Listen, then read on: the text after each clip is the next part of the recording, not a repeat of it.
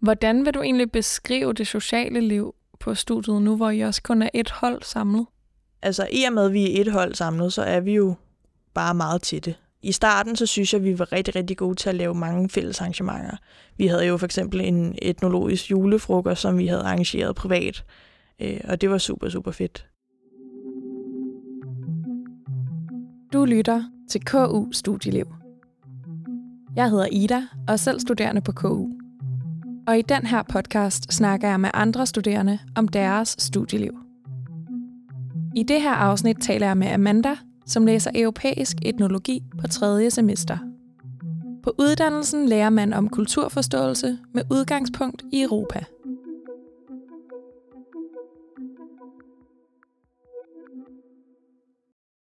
Når du møder nye mennesker, plejer du så egentlig at sige, at du læser etnologi eller europæisk etnologi? Jamen, jeg plejer at sige europæisk etnologi, når de spørger mig. Både fordi, at så tænker jeg, at det er mere specificeret, så har de lidt en idé om, okay, hvor er det egentlig placeret. Øhm, men samtidig så, ja, så kan jeg også godt sige etnologi. Det er sådan lidt forskelligt. Det kommer lidt an på, hvem der spørger. Hedder det europæisk etnologi, fordi I kun lærer om etnologi inden for Europa? Som udgangspunkt, ja. Øh, det er geografisk placeret i Europa, og vi fokuserer meget på europæiske øh, processer. Øh, men altså, man kan også godt bruge øh, eksempler fra andre steder i verden. Altså, det kan man godt støde på i hvert fald, men som udgangspunkt, så er det i Europa, ja. Hvad plejer folk ellers at sige, når du fortæller dem, at du læser etnologi? Jamen, altså, de starter med at spørge, hvad det er. Øh, og så synes de, det lyder rigtig fancy og spændende. Men der er mange, der spørger, hvad det er, fordi der er rigtig mange, der ikke ved, hvad det er. Og hvad plejer du så at sige til det? Jamen, jeg plejer at spørge, om de kender antropologi, fordi at europæisk etnologi læner sig meget op af antropologi. Øhm, og hvis de ikke gør det, så siger jeg bare, at det handler om kulturforståelse og kulturanalyse øh, med udgangspunkt i Europa. Og hvad er forskellen mellem antropologi og etnologi? Jamen, etnologi tager udgangspunkt i Europa, hvor antropologi ligesom øh, bruger resten af verden. Men de læner sig meget opad, og vi bruger rigtig mange af de samme metoder og de samme teorier. Øh, så det ligner på det punkt. Vi har også en forelæser, der er antropolog. Kan man egentlig sige, at studiet at det er en blanding mellem humaniora og samfundsvidenskab? Helt klart, øh, fordi at der er et historisk aspekt i øh, etnologi. Hele første år, der har vi noget, der hedder hverdagslivets kulturhistorie, hvor det egentlig kun handler om ja, Danmarks samfund fra 1400-tallet og frem. Øhm, så det kan jeg sige, det er lidt den humanistiske del, men samtidig så når man øh, fokuserer på nutidige aspekter, såsom altså, vi øh, arbejder med teorier, metoder og sådan noget. Så det er meget samfundsvidenskabeligt. Og hvorfor valgte du at læse etnologi? Jamen, jeg havde altid været interesseret i humaniora, men jeg havde aldrig rigtig vidst præcist, hvad jeg skulle inden for det. Øhm, og så synes jeg for eksempel sådan noget som antropologi og sociologi lød rigtig spændende. Og i den forbindelse så faldt jeg så over etnologi, og synes, at det, det lød som lige noget for mig, fordi det både har et historisk aspekt og et nutidigt aspekt. Kan du huske det øjeblik, hvor du fandt frem til uddannelsen?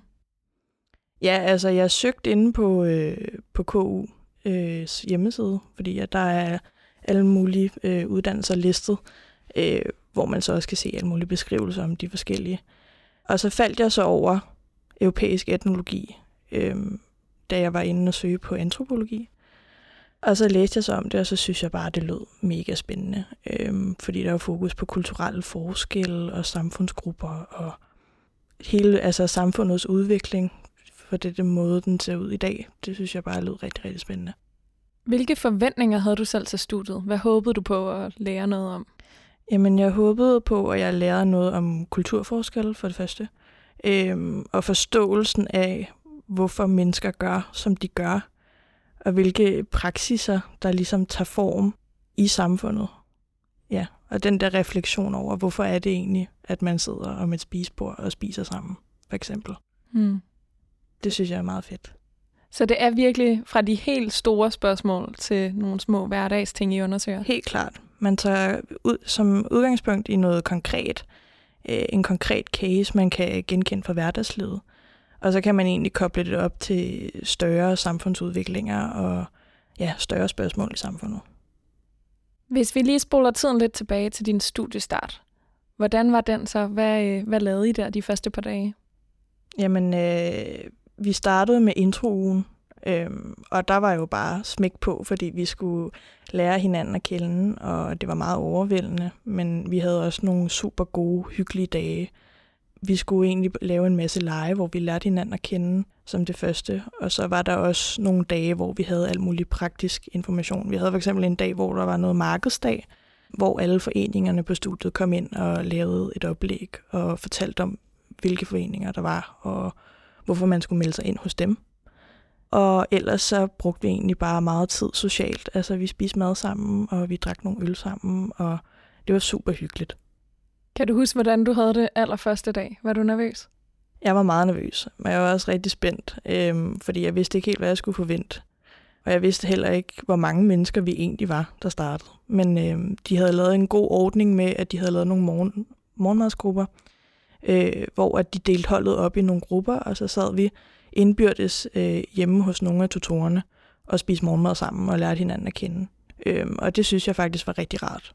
Bare så man havde nogen at læne sig op af til, når man skulle møde alle de andre også. Var I også på rustur? Ja, det var vi. Det var vi en måned efter, vi startede. Øhm, så vi ligesom havde mulighed for ligesom at komme ordentligt ind i det og lære hinanden at kende, før man ligesom tog afsted. Og det var rigtig, rigtig sjovt. Øh, vi var et, i en spejderhytte nede omkring Næstved, øh, ude ved vandet. Øh, og der var vi afsted en weekend. Og det var super sjovt. Fedt. Da undervisningen så gik i gang, kan du huske, hvad dit første indtryk af studiet var på det tidspunkt? Jeg glædede mig jo til at komme i gang. Jeg havde virkelig set frem til at åbne en bog igen, og at sidde og skrive noter og alt sådan noget. Men ja, jeg tror også, jeg var bare lidt overvældet over, hvor meget man egentlig skulle læse til at starte med. Det er en stor overgang øh, fra gymnasiet for eksempel. Og det der med, at man skal læse så meget. Øh, og jeg gik meget op i det i starten i hvert fald. At jeg ville gerne have nået og læst alt sammen, og kunne have taget noter. Ja. Hvor meget læsning er der? Hvordan er øh, læsebyrden? Jamen igen, det er meget forskelligt fra semester til semester, men øh, jeg vil sige omkring de der 40-50 sider øh, per forelæsning, øh, man skal have læst op på. Ikke? Øh, og så er der selvfølgelig nogle gange, hvor man ikke når det hele. Øh, og ja, at man lige har været til sin mormors fødselsdag for eksempel, eller et eller andet. Ikke? Og det går jo selvfølgelig også nok. Det er jo selvfølgelig ens eget ansvar. Øh, og ens egen arbejdsbyrde øh, at finde ud af og strukturere, hvordan man kan få læst op så vidt som muligt. Hvor lang tid gik der, før du havde vendet dig til den nye studie hver dag? Der gik nok et par måneder, tror jeg. Jeg skulle lige ind i det der med, øh, hvor lang tid skal jeg bruge på at tage noter, og hvor lang tid skal jeg læse, og hvilke dage skal jeg læse.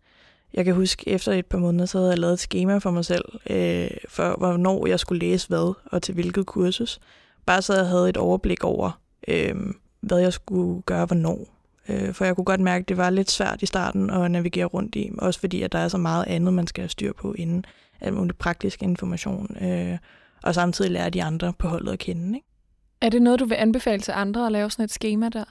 Det synes jeg. Det fungerede i hvert fald for mig. Bare så jeg havde et overblik over, okay, i dag der skal jeg for eksempel læse op på hverdagslivets kulturhistorie, og i morgen så skal jeg læse introduktion til europæisk etnologi, og så onsdag holder jeg så en fridag, og så torsdag så kører den så igen. Ikke? Øhm, det synes jeg i hvert fald er rigtig, rigtig rart.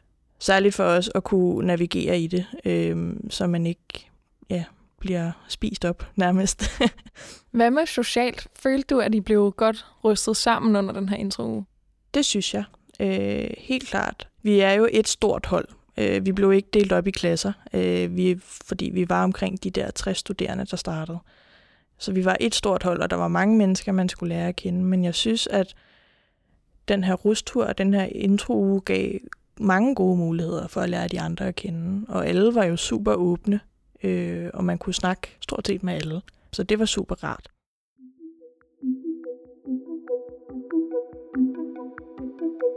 Er der så noget ved studiet, der har overrasket dig? Ja, jeg tror faktisk, jeg var overrasket over, hvor meget teori vi egentlig gennemgår. Fordi at jeg vidste jo godt, at det her øh, kulturhistoriske aspekt var der i etnologi. Men jeg vidste faktisk ikke, hvor mange øh, kvalitative metoder vi brugte, og hvor mange samfundsteorier, der egentlig var flettet ind i det. Så det skal man også lige være klar på, øh, hvis man synes, etnologi lyder rigtig spændende. Var det mere sådan tungt, end du måske havde håbet på? Ja, altså øh, deres første semester, det var meget introduktionsagtigt. Så der tænkte jeg måske, kom jeg måske også til at tænke, var det bare det? Men så startede jeg på andet semester, og det blev meget mere øh, tungt øh, i forhold til teori øh, og alt sådan noget. Men første år, det handler jo egentlig også meget om at få en basisviden til når man endelig kan komme ud og for eksempel lave feltarbejde og lave sine egne projekter. Øhm, så det skal man også lige indstille sig på. Og er der noget praktisk på studiet? Altså er man ude og lave feltarbejde ja, for eksempel? det er man. Øhm, første semester, der var vi ude øhm, i det ene kursus, der hedder Introduktion til etnologi, der egentlig fokuserede på de her kvalitative metoder og feltarbejde og alt sådan noget. Der skulle vi selv lave vores eget projekt, hvor vi fik øh, lov til at komme ud og lave eget feltarbejde, interviews. Øhm, og så egentlig selv kunne vælge, hvad man egentlig gerne ville lave. Vi havde et overordnet tema, der hed fællesskaber, eller unges fællesskaber. Og så skulle man egentlig vælge ud fra det, hvad man egentlig gerne ville undersøge. Og det var rigtig, rigtig fedt, fordi så fik man lov til at komme ud og prøve det selv. Hvad undersøgte du der? Jamen mig og min studiegruppe, vi valgte at øh, have om Indre Missions Ungdom, hvor vi kom ud og interviewede en masse øh, unge, som var medlem af Indre Mission, øh, og samtidig også var med til et Indre Missions arrangement om aftenen, øh, hvor der var bibelteam og kaffe og kage, hvor vi egentlig bare sad og fik lov til at være med øh, og se, hvad de gjorde, og ja, hvordan de var en del af fællesskabet. Og det, det synes jeg var mega fedt. Spændende. Ja, mm. det er ret praktisk, ja. at I sådan er ude og observere på den måde. Ja, det er det nemlig. Ja. Du nævnte tidligere det her med interviews, at det også er noget, I får erfaring med. Ja. Hvordan gør man det? Altså, hvad går et interview ud på? Jamen, det kommer an på, hvad man vil undersøge. Øhm, her på andet semester, der skulle vi lave et projekt om det at flytte hjemmefra. Og der fandt vi jo en målgruppe, som, så vi fandt nogle jævnaldrende, øhm, som lige er flyttet hjemmefra inden for ja, halvanden til tre år. Og så spurgte vi bare egentlig ind til, hvordan hele flytteprocessen øh, var for dem. Øh, hvad forældrene sagde til det. Alt sådan noget. Så det er egentlig, det handler egentlig meget om at skærpe ind til, hvad det er, man gerne vil have frem. Øh, og hvordan man ligesom kan bruge det i sit projekt. Fordi det handler også meget om at koble det op på nogle teorier. Øh, så det er helt klart med at undersøge først og fremmest, hvad det er, man gerne vil undersøge, og hvordan man kan bruge nogle teorier på det. Er der nogle af de ting, du har lært, hvor du ligesom tager det med dig videre, når I har fået fri fra forelæsning? Altså går du sådan og tænker over nogle af de her teorier i din egen hverdag? Ja, det synes jeg. Øhm, helt klart. Men det er jo også bare, for eksempel, når man bare går ude i, øh, altså i hverdagen, i byen, for eksempel. Jeg ved, en af vores forelæsere har interesseret sig rigtig meget for lys, hvordan det ligesom indrammer vores samfund, og hvad det gør for os så lig, begynder man også at lægge mærke til lys. Øh, hvordan det ligesom giver en hyggelig stemning, hvordan folk samles om lys, og hvordan det egentlig lyser gaden op, for eksempel. Nu ved jeg godt, det lyder lidt langhåret, ikke? men det er sådan nogle ting, som man begynder at lægge mærke til. Særligt fordi, at det er noget konkret, man tager fat i. Ikke? Det lyder som sådan nogle helt nye briller, man får på i forhold til at se sin hverdag. Ja, fuldstændig. Det gør man også, og man reflekterer meget mere over sin hverdag end man gjorde før. Hvad med senere hen på uddannelsen? Hvad for nogle ting kommer du så til at have fag om der? Der har vi øh, et kursus, der hedder kulturanalyse med forskningsområde. Så der ligger et forskningsområde under kulturanalyse. Man kan sige, at det er et form for valgfag, øh, hvor man egentlig får lov til at vælge, øh, hvad man egentlig synes er interessant, og så egentlig prøve at undersøge, om det er noget, man har lyst til at arbejde med i fremtiden. Og så har vi så også et kursus, der hedder etnologisk formidling, hvor der er fokus på, hvordan man formidler sig mundtligt, men også skriftligt. Øh, øvelse i at holde oplæg og alle sådan nogle ting. Senere hen på uddannelsen kommer der så også noget valgfrihed? Ja, det gør der. Det er på femte semester, øh, hvor at man så skal i gang med at øh, skrive bachelor. Men der har man også nogle tilvalg, så der kan man for eksempel vælge øh, at have nogle kurser, også på andre øh, fakulteter, jeg ved for eksempel en, øh, der går over mig, hun havde valgt øh, på antropologi et kursus omkring øh, klimaforandringer og bæredygtighed. Det lyder også rigtig spændende. Øhm, men så kan man så også vælge udlandsophold, og man kan vælge at komme i praktik også. Man kan frit selv vælge, alt afhængigt af, hvad man gerne vil, og hvad man synes lyder spændende. Fedt. Mm. Har du nogen idé om endnu, når der kommer noget valgfrihed på studiet, hvilken retning du så kunne tænke dig at gå i? Jeg vil helt klart i praktik, fordi at jeg føler, at det giver god mulighed for ligesom at få arbejdet med alt mit teoretiske viden i praksis. Øh, og så egentlig også, det giver en, øh, en mulighed for at se, hvordan man egentlig arbejder med det. Hvilke jobs, der egentlig kunne være en mulighed for en, når man er færdiguddannet. Og hvilke slags steder kan man komme i praktik henne? Jamen, det er meget forskelligt. Øh, det kommer selvfølgelig an igen på, hvor interesseområderne ligger. Men ofte så er det jo forskellige firmaer, hvor at de arbejder med dataanalyse for eksempel, øh, fagforeninger, øh, konsulentfirmaer. Det kan så selvfølgelig også være på museer, øh, hvis man vil det. Ja, det er meget forskelligt og meget bredt. Hvad kunne du umiddelbart godt tænke dig at prøve kræfter med under den her praktik? Jeg tænker, at jeg vil sidde med noget administrativt, så noget kontorarbejde i form af noget dataanalyse eller noget kvalitativ analyse. Øhm, nu har jeg jo også selv øh, lige startet i en fagforening, hvor at jeg har noget konsulent øh, erfaring, og det synes jeg også er rigtig sjovt, så der kunne jeg måske også gå den vej i konsulentbranchen, hvis jeg vil det. Men igen, der er, der er jo lidt tid, øh, og der er mange muligheder, øh, og mange ting at vælge imellem, så det er igen også lige det der med at tænke over det. Ja. Mm. Og du er startet i en fagforening som dit studiejob. Ja. Har du noget indtryk af, om der er tid til at have et studiejob ved siden af undervisningen? Helt klart. Altså mit job, det er meget fleksibelt, og det er meget sæsonbaseret. Så lige nu her omkring studiestart, der har vi rigtig travlt, men omkring januar og februar, der står det meget stille. Øhm, så igen, jeg føler også, at hvis man kan, så finde et studiejob, der ligesom giver dig plads til at have et studie ved siden, og samtidig også, at det er fleksibelt, så det ligesom kan indrette sig alt efter, hvornår du har studiedage, og alt efter, hvornår du har eksamener osv.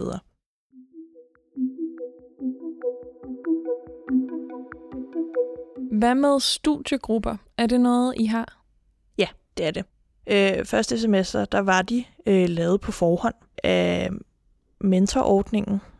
De havde ligesom øh, ja, lavet nogle tilfældige studiegrupper, og så var vi i dem hele første semester, øh, og det gik egentlig rigtig godt. Og så andet semester, så skulle der så til at laves nye grupper.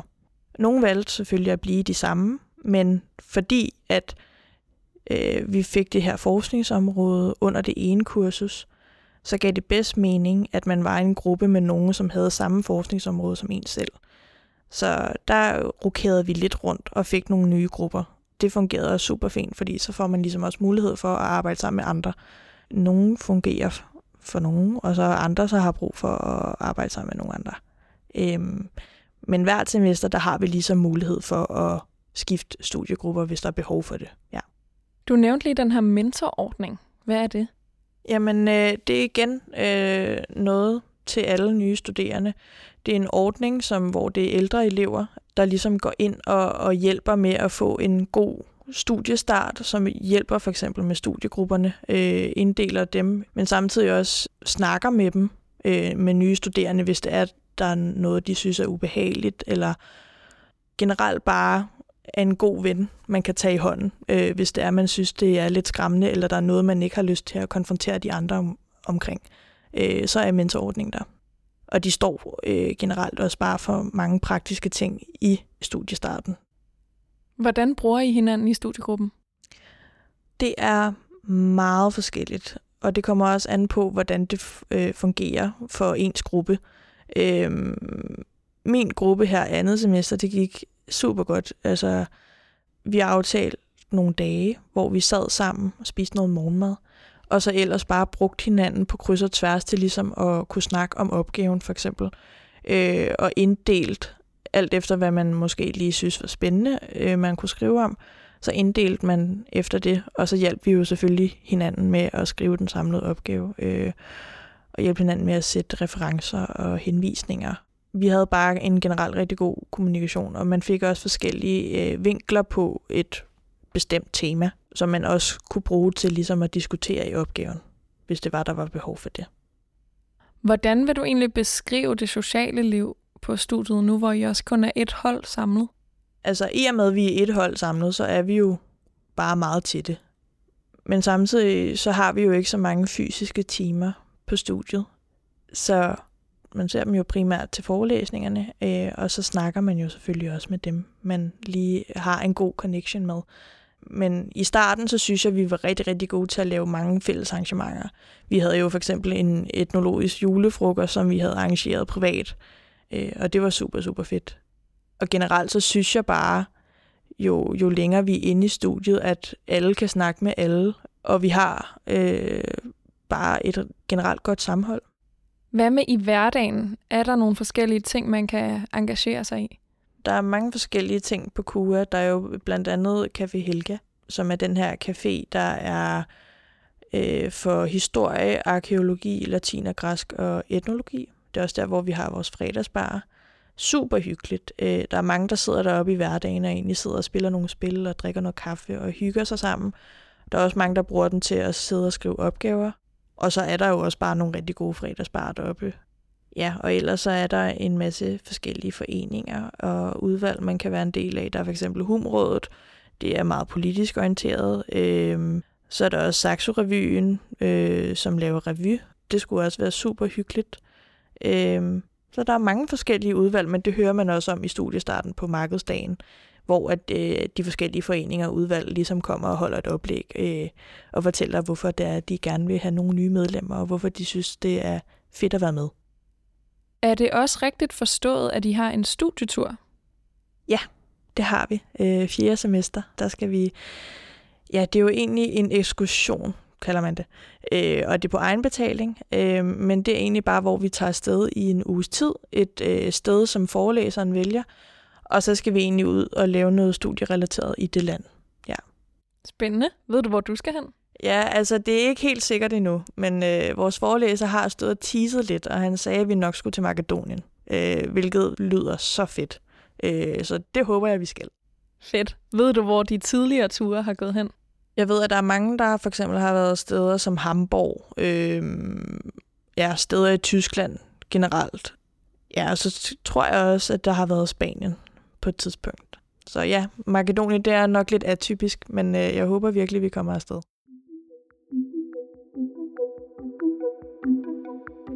Har du nogensinde tvivlet på dit valg af studie? Det tror jeg faktisk, jeg gjorde lige i starten.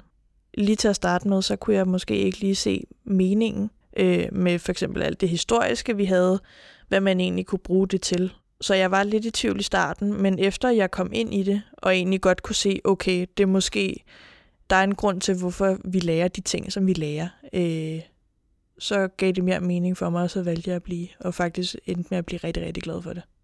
Så styrkede det også din motivation, at der ligesom var en mening med det? Ja, helt klart. Ja, det giver mening. Når man har læst europæisk etnologi, hvilke kompetencer vil du så sige, at man har? Altså, man har både kompetencer inden for alt det kulturhistoriske. Øh, man har mulighed for at arbejde på museum øh, som formidler. Og samtidig så har man også mange kompetencer inden for kvalitative metoder og teorier. Egentlig bare generelt have en masse kompetencer inden for analysemetoder øh, også. Og ja, kan alt sådan noget inden for det. Her til sidst, der kunne jeg godt tænke mig at høre dig, om du har et godt KU-hæk. Ja, altså jeg vil sige, hvis man er ny studerende, så helt klart øh, lær din svenske nummerplade at kende. Øh, det er rigtig vigtigt, fordi at øh, det er den måde, man logger ind på KU-net og sin KU-mail. Ja, og det er jo egentlig ens identifikationsnummer, øh, så også din forelæser kan kende dig på det øh, via nettet. Så helt klart, bed lige mærke i din svenske nummerplade, når du starter. Ja, og det hedder en svensk nummerplade, fordi det er tre helt random bogstaver og tal, som ja, man får. det er præcis. Godt tip. Tusind tak, Amanda, fordi at du vil fortælle om dit studieliv. Selv tak. Hvis du er blevet nysgerrig på europæisk etnologi, kan du læse mere på studier.ku.dk. Du kan også møde mange flere studier på Instagrammen KU Studieliv. Tak fordi du lyttede med.